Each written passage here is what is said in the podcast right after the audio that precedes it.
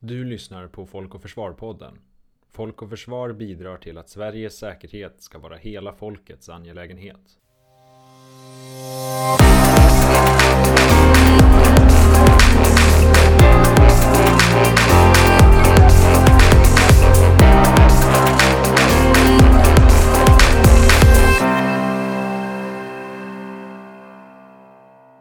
Varmt välkommen till Folk och Försvar-podden.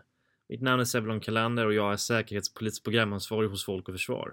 Det här avsnittet fokuserar på Turkiet. De senaste åren och månaderna har Turkiet ofta hamnat i fokus i olika utrikes och säkerhetspolitiska sammanhang. Senast kring dispyten om maritima rättigheter i östra medelhavet. Med sin stora befolkning, ekonomi och armé är Turkiet en maktfaktor i sina närområden. Och det är därför som det här avsnittet av Folk och Försvar-podden fokuserar på just Turkiets roll för europeisk säkerhet. För att öka vår förståelse för Turkiet har jag samtalat med tidigare ambassadör och statssekreterare Mikael Salin som har lång erfarenhet och kunskap om Turkiet. Samtalet kommer här. Mikael Salin, tack så mycket för att du är med i Folk och Försvar-podden. Skulle du kunna börja med att berätta lite om din bakgrund för våra lyssnare? Jag tillhör de som har ägnat mig åt Turkiet ganska länge, ovanligt länge vågar jag säga. Och fortfarande gör det alltså. Och det började alltså med att jag till min överraskning blev erbjuden om att bli ambassadör i Turkiet 1995. Eh, då hade jag just lämnat mitt, eh, mitt jobb i försvarsdepartementet som statssekreterare och det var lite fråga om, jag ska tillbaka till UD, vad ska jag göra då som blir Turkiet? Och då var det väldigt dramatiskt i Turkiet och dessutom ett stort EU-intresse eftersom Turkiets EU-kandidatur eh, var en jättehet fråga som då innebar dramatisk utökning av rapporteringsefterfrågan från Ankara Eh, från och med min tid där. Och sen så har jag haft ett antal andra ambassadörsjobb utomlands. Eh, däremellan senast Oslo, därefter också sändebud till Sudan. Alltså allt möjligt annat, men på något sätt så har jag behållit kontakten med Turkiet. Eh, och sen så har jag efter att jag lämnade UD så har jag haft Turkiet som en slags huvudintresse och då gjort eh, olika saker skrivit rätt mycket som du vet, Stevulon, eh, men under olika hattar ända från, ska vi säga 12, 13 någonting som där framåt. Så att eh, jag tillhör de som känner att jag har kontakt bakåt när det handlar om nuläget och att titta framåt så att säga. Mycket intressant och det här avsnittet fokuserar på, som du var inne på, eh, Turkiet och eh, Turkiets roll för europeisk säkerhet och det tänkte jag ska vara den första frågan också. Mm. Skulle du säga har varit Turkiets historiska roll eh, för den europeiska säkerhetsordningen? Ja, då får man, tror jag, om man ska svara på det så tror jag man ska skilja lite grann på säkerhetsordning förr och säkerhetsordning nu för tiden så att säga. Eh, om jag med förr då menar typ under kalla kriget och så där, då var det ju väldigt mycket det att Turkiet eh, dels lyckades hålla sig undan andra världskriget men hela tiden med en stark känsla av hot från Sovjetunionen som ju är granne på andra sidan Svarta havet. Och bevarandet sen av eh, den regim som gäller för passage genom, genom eh, the Turkish Straits, alltså eh, Bosporen och Dardanellerna som då innebar väldigt känsligt i förhållande till, till Sovjetunionen på andra sidan Eh, Svarta havet och dess eh, behov av ut, ut och inpassage genom, genom Svarta, Svarta havs eller ja, Dardanellerna och, och på spåren.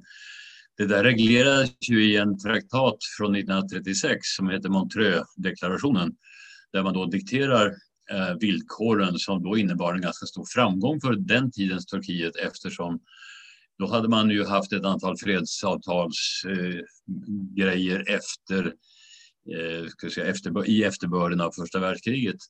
Och det här eh, Montreux-deklarationen, jag nämner den för att den, den är aktuell även idag. Dagsläget har blivit igen så att säga. Men den innebär då att Turkiet äger själva passagen, ingen annan äger det. Det har varit tidigare diskussioner om internationellt ägarskap av, därför att det är så viktig passage va? mellan eh, viktiga havsområden. Och, eh, men, men deklarationen innebär också eh, vissa begränsningar som då eh, Turkiet är skyldigt såsom ägare av eh, passagerna att garantera. Alltså fri eh, civil passage. När det gäller militär passage så är det då eh, större rättigheter för Svarta havets eh, strandstater Eh, medan däremot icke-strandstater, till exempel USA och eh, Nato och sådär, har restriktioner när det gäller hur stort tonnage får man passera igenom. Just den gränsen utesluter eh, alltså större fartygsenheter. Eh, och den tid man får lov att uppehålla sig i Svarta havet. Och det där innebär ju då begränsningar för väst så att säga gentemot eh, dåvarande Sovjet och nuvarande Ryssland som är en väldigt aktuell fråga eh, eftersom Erdogan nu, alltså presidenten i Turkiet, har bestämt sig för till varje pris att bygga en ny kanal mellan Marmarasjön och Svarta havet som då ställer i fråga hur det blir med, med den här Montreuxdeklarationen i, till följd av detta. Och det här är en stor diskussionsfråga just nu som jag tror blir ännu större framöver. Så att i den tiden så var eh, säkerhetsordningen ordningen väldigt mycket kalla kriget baserad och Turkiet så småningom blev, blev ju NATO-medlem 1952. Det har allt, allt att göra med den regimens vilja att komma närmare väst därför att man upplever kalla krigshotet från Sovjetunionen så pass reellt samtidigt som västsidan så småningom Nato och så där hade allt, ett stort behov av att kunna använda Turkiet som en allierad som då stod för den liksom södra flanken.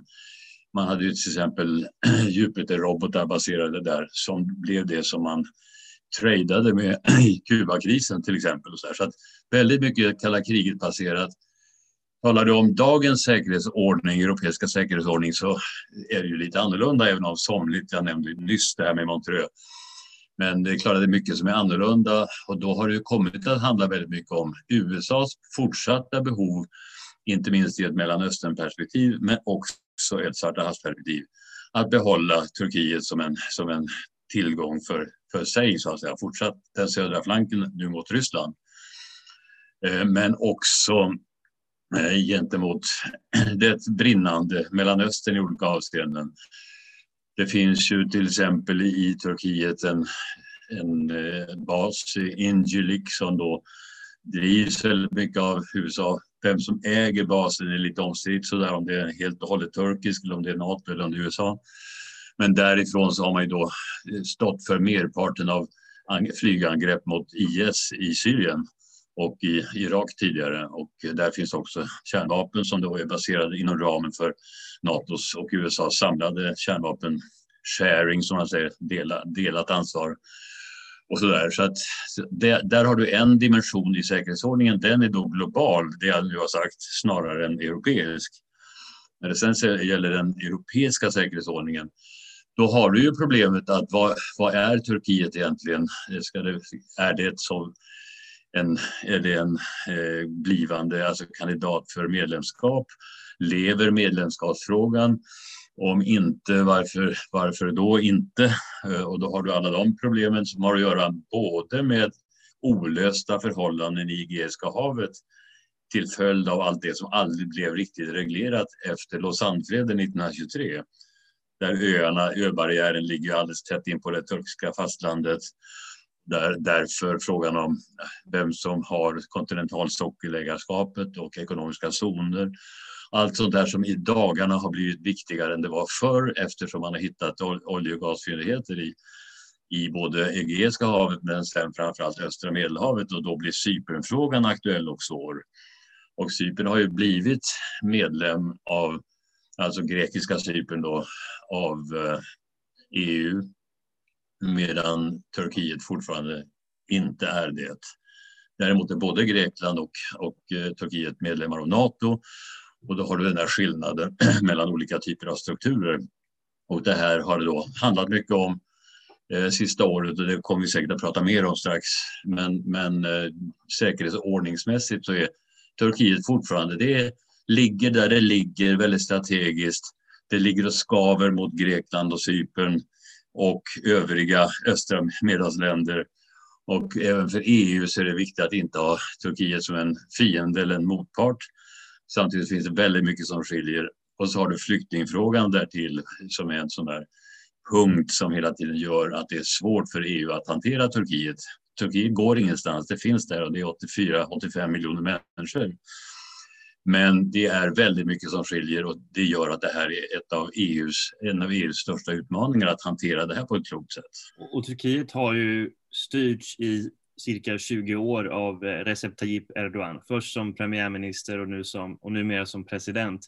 Hur skulle du säga att han och hans styre har påverkat den eh, utrikespolitiska orienteringen för Turkiet? Ja, då tror jag att man ska eh, börja med första tio åren av Erdogans styre. AKP heter ju partiet som, som har lett Turkiet under hela denna tid och hela tiden under just Erdogans ledning. De första tio åren då handlade det ju för den, den då tillträdda ledningen, alltså AKP, Erdogan kompani, eh, om att dels befria Turkiet från det man uppfattade som, det heter på engelska military tutelage, det här med att det har funnits en regim som, regim, eh, som militären har på något sätt haft vetorätt över och därför gjort militärinterventioner då och då i Turkiets eh, relativt senare historia. Och det har då berott på att den styrande, man kallar det kemalismen, som då var Atatürks arv, ett, ett sekulärt Turkiet som skulle vara västerländskt och så vidare, men som hela tiden och i ökande grad för övrigt har haft att tampas med ömsom kurdisk separatism, ömsom islamism och sen höger och vänster radikalism dessutom. Så det har, det har alltid varit liksom omstritt. Och eh, i och med att då AKP tog över efter ett stormigt eh, ska vi säga, eh, millennieskifteskede. Man hade en ekonomisk kris och det var alla möjliga kriser under 90-talet och så där. Så var då inriktningen dels som sagt att befria Turkiet från det här militära Eh, ja, kontrollsystemet som hade funnits hela tiden. Och befrielsen från det var ju också i överensstämmelse med EUs krav. Då hade Turkiet blivit kandidat 1999 under det finska ordförandeskapet den gången. Eh, och att då, att då säkerställa civil kontroll över politik och samhälle var ju då ett, också ett EU-krav. Då anade EU inte att det i sin tur sen skulle bli en, en diktaturproblematik så att säga, i, i, i förlängningen. Eh, dessutom så hade man då starka ambitioner att även i övrigt eh, västerlandisera eh, Turkiet genom diverse reformer som då var krav för EU när man började förhandla 2004 om medlemskap alltså som, som var det aktuella perspektivet just då. Så hela, hela 10-talet kan man säga så, så stod det och vägde vart Turkiet skulle vara på väg. Eh, och eh, var på det hela taget väldigt väl betygsatt så att säga av västvärlden också ekonomiskt eftersom, eftersom Turkiets ledning då genomförde ett antal reformer, tog sig ur den här ekonomiska krisen som hade varit eh, i själva millennieskifteskedet och kommer ut som ett land som har en, som en kraftfull ekonomisk utveckling som gjorde att man klarade till och med finanskrisen eh, 08-09 bättre än de flesta andra länder. Och dessutom uppfattades färdriktningen som eh, en demokratiseringstrend. Det började med det här med att göra sig av med den militära över, över, överstrukturen så att säga. Och att sen så småningom, Eh, ja, hur som helst så blev det av den här processen en läge någonstans 2011 där AKP vinner mer än 50 procent av rösterna och alltså kraftfullt eh, demonstrerar sin legitimitet också i västerländsk mening så att säga genom att ha en tydlig folkmajoritet bakom sig i det fortsatta arbetet. Det är därefter sen som det börjar gå, gå sämre för Turkiet och det kanske vi kan återkomma till. Men, men eh, den, för, den första tidens utrikespolitik var då först västerlandisering på det här sättet, mest drivet av det här med medlemskapsfrågan. Men så småningom i slutet på 10-talet så tillträder en annan trend som, som dåvarande premiärministern, tidigare utrikesministern Davutoglu brukar, eh, brukar peka på som ansvarig. Nämligen det här med att se sig som en stormakt också i, i, i Mellanöstern-mening. Eh, och det i sin tur hade förstås att göra med arabvåren och den händelseutvecklingen och då börjar eh, turkiska regimen också att definiera sig tydligare som en regional makt men även en stormakt bland muslimska länder. Eh, med anspråk på ledarskap inom sunni-islam i världen så att säga. Och särskilt då den rörelse som kallas Muslimska brödraskapet som då eh, innebär polit political islam och som då innebar att man när väl arabvåren hade satt in också i Syrien så ser sig turkiska ledningen som en representant för den majoritet som man visste skulle vinna om det blev fria val i Syrien. Därför att eh, där är ju 70 procent muslimer och en väldigt stor och dominerande del av dem var då Muslimska brödraskapet. Alltså ett väldigt stort kliv fram för Turkiet om man kunde utöva ledarskap. Där har du rötterna till den här involveringen i Syrien som man får betala ett ganska högt pris för idag så att säga, genom att hamna där. Så att eh, först västerlandisering och sen Mellanösternifiering i, i två olika skeden under det här första år, årtiondet och en bit in på det andra skulle jag säga. Vi, kommer att komma in specifikt på östra Medelhavet inom kort, men jag tänkte som en fråga innan dess. Eh, varför har Turkiet allt oftare hamnat i konflikt med olika NATO och eller EU-länder? Ja, du kunde möjligen förlänga listan till att säga konflikt också med andra med grannländer. Det är en annan sån där, eh, en annan diskussion att föra. Eh, och det, det brukar också tillskrivas Davutoglu, han som var premiärminister och tidigare utrikesminister, som brukade tala om att, att eh, Turkiet ska bara ha, ha noll, noll fiender och, och full pott med vänskap i sitt, sin omvärld, så att säga. Det har gått si och så med just den ambitionen som vi har sett. Men, eh, men eh, det, det har att göra alltså med att eh, med din fråga så skriver du fram tidtabellen något till närmare nuläget. Och det här att, eh, att eh, Turkiets regim i och med att man har klivit fram på det sätt man har gjort och det i sin tur har naturligtvis att göra med att man har en regim som hela tiden behöver utrikespolitiska framgångar liksom med lite heroiska tunga fall för att det behövs för den inrikes legitimiteten när man har, och då är vi inne på det här förhållandet mellan in och utrikespolitik i någon mening. Men eh, eh om du till exempel pratar om EU och problem med EU idag och senaste åren, då har du att göra med en räcka saker som, som skaver mellan EU och Turkiet. Turkiet är då missnöjda med att, att EU har misshandlat Turkiet förhandlingsmässigt i själva medlemskapsfrågan i år efter år. Och eh, det i sin tur är kopplat till Cypernfrågan på olika sätt. Det här att EU eh, har Cypern nu som en medlem och det betyder att både Grekland och Cypern har vetorätt inom, inom EU i frågor som, som rör Turkiet medan Turkiet då kan, har bara sin allmänna politiska tyngd som, som motargument. Och ju mer Turkiet under sin nuvarande ledning använder sin politiska tyngd för att kliva fram hela tiden och med maktspråk hävda det man anser, och ganska brett i Turkiet skulle jag säga, Bara någon slags rätt man har, både vad gäller den marit maritima kartan eller när det gäller läget i grannländerna eller så där, eller synen på Cypernfrågan och så.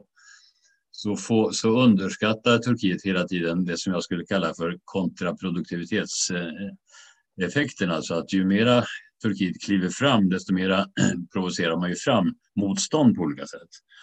Och det betyder då att för Turkiet, Turkiet är inte tillräckligt stort för att kunna påtvinga ett annat land sin vilja. Eh, men det är inte heller tillräckligt litet för att göra det politiskt möjligt för det att mera snällt anpassa sig så att säga till USAs eller EUs eller så diktat. Det är just den här mellanstorleken som är, som är lite svår för ett land som Turkiet. Men konkret handlar det om en lång rad frågor som, som, som man är oense med EU om. Jag nämnde migrationsfrågan tidigare. Det var ju en kris bara för drygt ett år sedan när det gäller att det, ja, migrationsfrågan i stort. Det som gör, den fråga som gör att Angela Merkel är ängslig för att eh, det gäller att inte reta den turkiska björnen så att säga för mycket och då hamnar man i en svår balanskonstellation. Med USA finns det en lång rad andra problemfrågor som vi säkert kommer tillbaka till också. Och med grannländerna sen eh, andra frågor som ofta har att göra med turkiska anspråk på ledarskap panturkiska ledarskapsfrågor. Eh, alla turk, turktalande länderna från Azerbajdzjan och bort österut. Det är en sån här gruppering. Eller pan-sunni-ledarskap, eh, särskilt då den här muslimska brödraskap. Alla sådana fram, framklivningar har ju inneburit ökande motstånd från och sen har du Israel som är en lite särfall mitt i detta. Men eh, turkiska anspråk har tenderat att hela tiden kollidera med då motkrafter som man väcker genom sin framklivning så att säga. I Egypten, i Saudiarabien, i Israel med flera. Jag tänkte att vi ska fokusera på just en av de slags konflikterna och under hösten såg vi väldigt mycket spänningar i östra Medelhavet eh, och det fokuserar mm. på Turkiet, Grekland och även Cypern. Och just nu så är den frågan inte lika aktuell, men det kan mycket möjligt dyka upp igen. Kan du förklara bakgrunden till den här konflikten? Och eh, tror du vi kan se östra Medelhavet aktualiseras igen som en, en, en het säkerhetspolitisk fråga? Eh, då skulle jag vilja nalkas den frågan genom att gå tillbaka lite grann till hur, hur det såg ut i höstas. Eh, för då var det ju som du säger en, en akut kris kring de här maritima frågorna som i sin tur var kopplade, som jag sa förut, till det här med olje och gasfyndigheten och därmed så att säga det värde som hade uppstått i att verkligen förfoga som en ekonomisk zon som tillhör dig. Och då blir plötsligt de här gränsfrågorna eh, inte bara historiska kuriosa utan det blir så att säga realpolitiska värden. Och det som då sker under, under förra året eh, i en steg för steg-process är att eh, Turkiet noterar att övriga länder som har eh, stakeholders, som man säger, i de här maritima frågorna kliver fram och tar ett antal initiativ eh, till samverkan. Som, och, och, initiativen har då det gemensamt att alla andra, men inte Turkiet, är med. Eh, medinbjudna så att säga. Eh, och det i sin tur beror naturligtvis på att man uppfattar Turkiet som en motpart och en, en part som har helt andra intressen. Och i och med att man gör det eh, så, och det har, handlar då till exempel om ett avtal mellan Grekland och eh, Israel och ett annat trilateralt med Egypten och, och sen eh, Cypern förstås. Alltså alla dessa länder som med tilltagande tydligt stöd också av Frankrike vars vars största oljebolag Total hade stora intressen i att samverka i det här mönstret. Det sker alltså en allmänpolitisk steg för steg-process som har de här oljefrågorna som, som, eh, som skäl egentligen. Men som då hakar på de här historiska frågorna som var sparade ända från Lausanne-freden 1923 om gränsdragningen. Alltså. Och att gränserna såg ut så, det berodde ju på det här med att eh, grekiska armén invaderade Anatolien, eh, öst, ja, Turkiet på den tiden, alltså jag talar då tidigt 20-tal och kommer ända 10 mil från Ankara eh, där då den nya turkiska regimen och dess parlament finns innan det blir stopp och, och eh, rollback hela vägen och till sist så intas Izmir med flera orter vid kusten och folk flyr ut på öarna som ligger närmast. Därefter fryses läget och har varit fryst ända sedan dess. Eh, och det heter då att det är grekiska öar, men, men, och det kan inte Turkiet ifrågasätta. Men just det där med luftrum och, och havsrum emellan dessa öar har då varit en väldigt trasslig sak som då är hopkopplad med det nya problemet med fördelning av olje och gasresurserna, fyndigheterna, efter att man då har gjort stora fynd i, utanför Israel, utanför Egypten och utanför Cypern. Eh, så att eh, det var då, det var då liksom grundorsakerna åren innan och sen så händer det eh, vidare då att Turkiet finner sig omringat av av stater som då gör överenskommelser om en pipeline till exempel och om en viss typ av organisation och att det finns en tendens till stöd från även enskilda EU-länder, särskilt Frankrike, till den processen, hela tiden på Turkiets bekostnad. Varpå Turkiet eh, som ett motdrag ingriper militärt i Libyen och, som en, och dessutom gör ett avtal med den dåvarande regimen i Libyen, den så kallade GNA, Government of National Accord, Eh, den har sedermera ersatts av en annan regim inom ramen för en fredsprocess, men fortfarande gäller det här avtalet som Turkiet och Tripoli-regimen alltså eh, ingår som förutom militärt stöd, det som för övrigt vände kriget i Libyen eh, i det skedet för ett och ett halvt år sedan innebär ett avtal mellan Libyen och Turkiet om en annan typ av maritim gränsdragningsregim som då går lite på tvärs mot det som då var överenskommet mellan övriga länder. Och då har du alltså en, en eh, situation som maritimt men också marint faktiskt, för det handlar ju om prospektering och eh, militär eskort av prospekteringsfartyg och eh, incidenter som dessutom då inträffar och då, blir, då blir det nästan panik i det internationella systemet när det börjar bli fråga om handgemäng nästan kring de här frågorna. Och det är då både EU och NATO börjar liksom säga håll it, håll it och, och så småningom börja prata även om sanktioner mot Turkiet för dess agerande maritimt och marint och oljeprospekterings och gasprospekteringsmässigt. Eh, så jag försöker berätta här om en action-reaction-process eh, steg för steg sådär som då eh, på något sätt terminerar mot slutet av förra året i att EU på nytt tar tag i frågan. Nu måste vi ha en vettig, hållbar Turkietpolitik inom EU. Och det är den som då i samband med toppmötet i december har två eh, utslag så att säga. Det ena är att, eh, att Tyskland som då har speciella intressen av att inte antagonisera Turkiet för mycket. Jag talar om flyktingfrågan men också om finansfrågor och annat som då är speciellt tyska jämfört med det franska som är lite mera så att säga konfrontationsinriktat. Men att man gör en kompromiss och rullar plåtburken framför sig ett tag till och säger att okej, okay, i mars vid nästa toppmöte, då hoppas vi att Turkiet har backat på de här punkterna som man är oöverens om. Och i gengäld så är då Turkiet berett att sluta prata om sanktioner och istället prata om en positiv agenda som man säger. Alltså ta upp igen lite grann de frågor som man hade som ett paket när man hanterade flyktingfrågan 2016. Där det ingick då att Turkiet får pengar för att hålla flyktingar kvar och hindra passage och så vidare. Men man pratade också då om att sätta fart på medlemskapsförhandlingarna och att ha en tullunion och att genomföra en visa eh, liberaliseringsprocedur. Alltså ett antal frågor som är i Turkiets intresse. Och det var det man hoppades då Eh, vid eh, EUs toppmöte att man skulle ha kommit vidare på. Dessutom så bestämde man i december att försöka samordna EUs och USAs, Biden-USAs politik vad gäller Turkiet. Så att båda sakerna skulle då samordnas i, i mars. Sen kommer mars och då har Erdogan gjort ett antal saker mycket riktigt för att liksom backa undan. Man tog tillbaka det här prospekteringsfartyget och man började prata om reformer både med mänskliga rättigheter, reformer och ekonomiska reformer.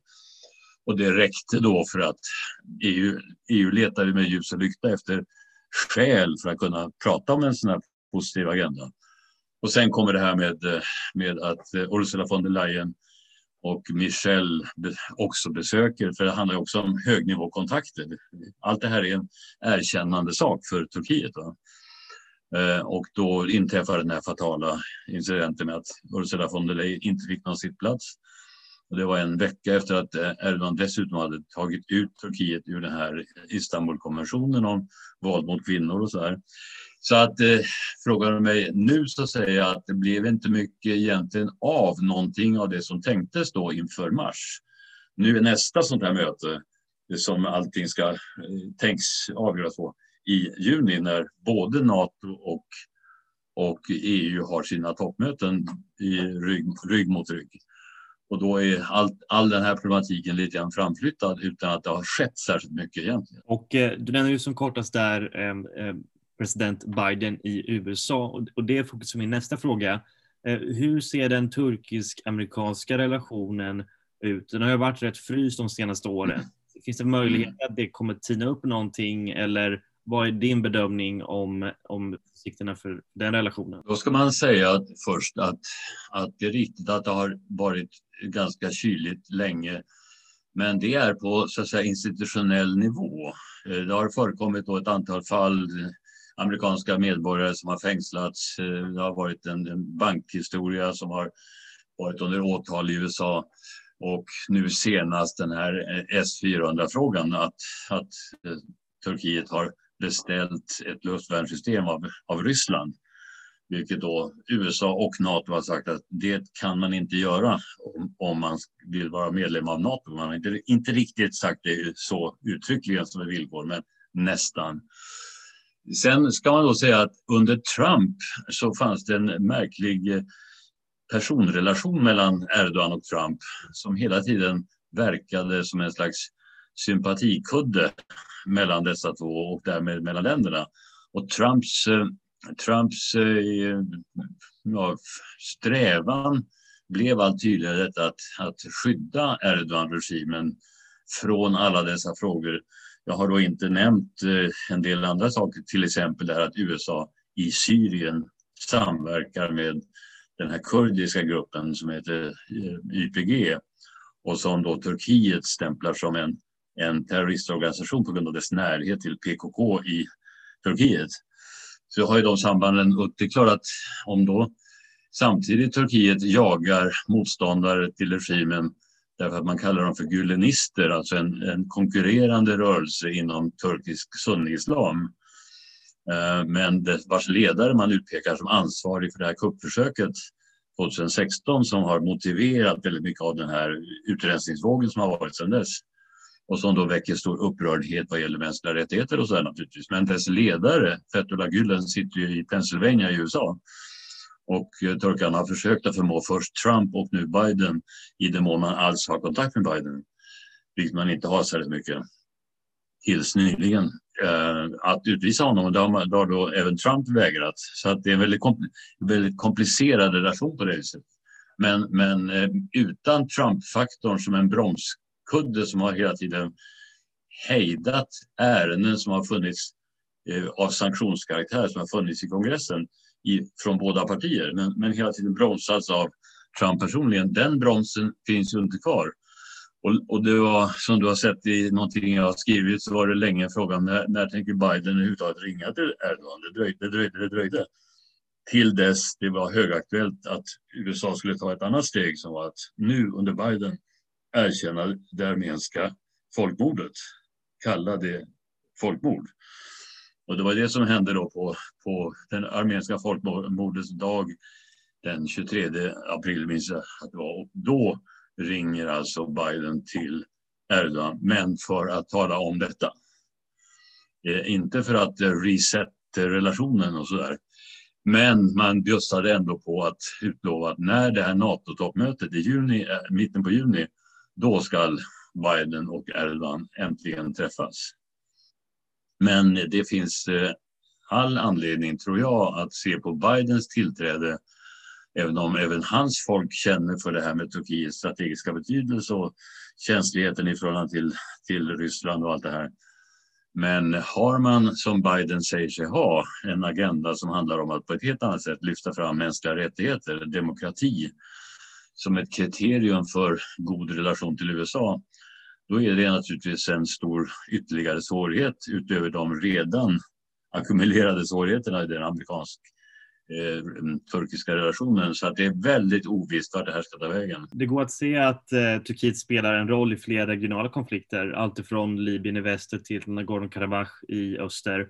Eh, vad skulle du säga driver Turkiets ökade närvaro i dessa regionala eh, konflikter och kriser? Och för att återvända till den ursprungliga frågeställningen, men om man blickar framåt, vad tror du är Turkiets framtida roll för europeisk säkerhet och vad kan Sverige och eh, andra likasinnade länder göra för att, att, att, att säkerställa att Turkiet spelar en, en konstruktiv roll för att bygga långsiktig och hållbar fred och säkerhet i våra närområden? Eh, om jag sparar Sverige än så länge, jag vet dock att eh, Ann Linde var i Turkiet i höstas och förde då ett ganska ärligt språk eh, när det gäller Turkiets regim och eh, mänskliga rättighetsfrågor så här, har jag hört och förstått. Och det är bra. Eh, jag tycker nämligen att det är nödvändigt just att Sverige för den talan därför att vi har länge av Turkiet uppfattats som ett jämförelsevis konstruktivt land. Det har att göra med hela utvecklingen eh, under de här två årtiondena vi pratar om nu med AKP-styre att, Sverige uppfattas som en aktiv pådrivande kraft både när det gäller under den tiden att driva på för, alltså för, för att närma oss medlemskapsperspektivet så att säga konkret. Men också för att kunna tala klarspråk och eh, Turkiet tycker jag behöver klarspråk från ett land som Sverige. Men eh, din bredare frågeställning först, det har att göra med att eh, Turkiets regim under Erdogan behöver, skulle jag säga, för, av inrikespolitiska skäl, eh, regimens, den samlade röstetalet så att säga nu för de två partier som i samverkan, det är AKP och, och det högernationalistiska MHP som är någon slags allians som då, som då står för så att säga maktbasen. Deras röstetal, jag såg en, en, eh, en opinionsundersökning igår som visar på ett ganska dramatiskt fall eh, i, i, i, popularitet. Och då är frågan när blir då nästa val som ska testa det här? Och måste man göra författningsändringar för att Erdogan ska ha en chans att klara, klara ett nästa val? Det är en annan sån här stor fråga. Men eh, ungefär som Richard Schwarz skriver i dagens DN om Ungern skulle jag säga på samma sätt som Schwarz där beskriver Ungern och Orban skulle jag säga att det handlar väldigt mycket om att hålla en slags krisatmosfär vid liv för att då och bara då så kan man liksom åstadkomma det, det mått av mobilisering av basen som, är, som behövs när man i övrigt, i övrigt har en ganska legitimitetssvag position. Därför att man inte har valts på ett sätt som äger full trovärdighet i, i alla fall i våra länder. Jag talade om de här olika reformerna och folkomröstningar och annat som har, som har infört presidentstyre i praktiken presidentdiktatur i ett land som Turkiet fastän det fortsätter att vara en NATO-medlem och en, en EU-kandidat. Det finns en paradox i detta som är besvärande och betydande. Men, eh, och då har det alltså handlat om att, att på olika sätt och på olika skäl, det här syriska, det pratade vi om förut, att det, var, det utgick ifrån en, en ambition att, att eh, ja, upprätta en slags Turkiet-dominerad muslimska brödraskapsregim mot Assads eh, diktatur då, så att säga. Men det har ju också blivit väldigt mycket om att man för kampen mot radikal, radikala kurdiska krafter. Jag säger radikala och menar då icke-islamistiska kurder. Det som i, som i Syrien heter YPG och som heter andra saker i andra länder.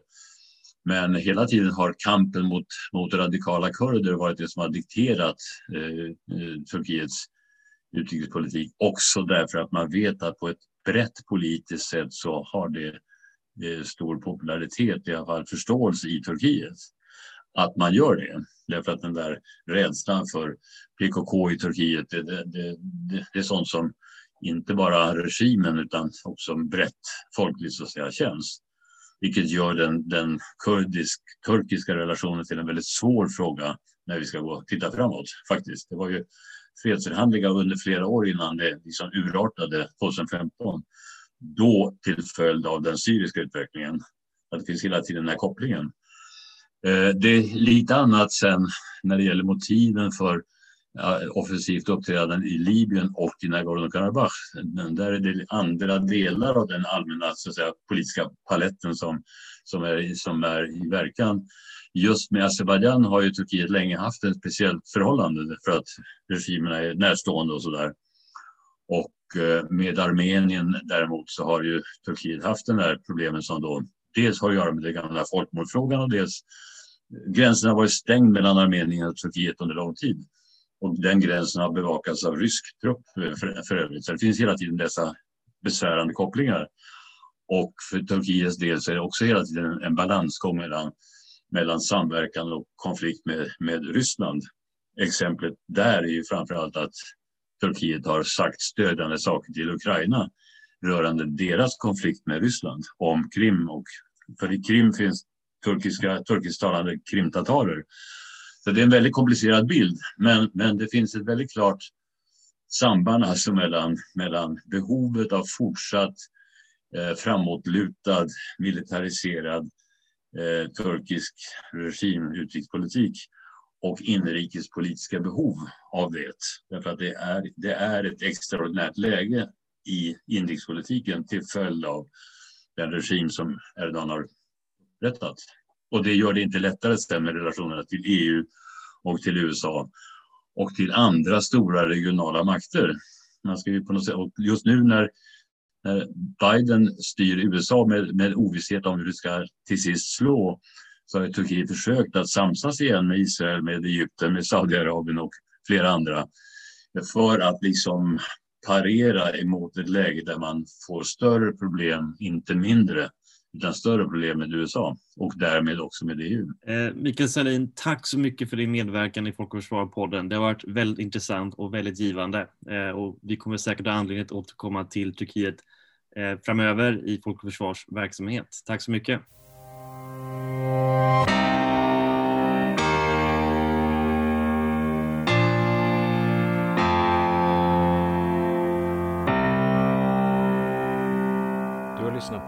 Kvar-podden. Är skapad av Sebulon Karlander. För att ta del av mer av vår verksamhet, besök vår hemsida www.folkochforsvar.se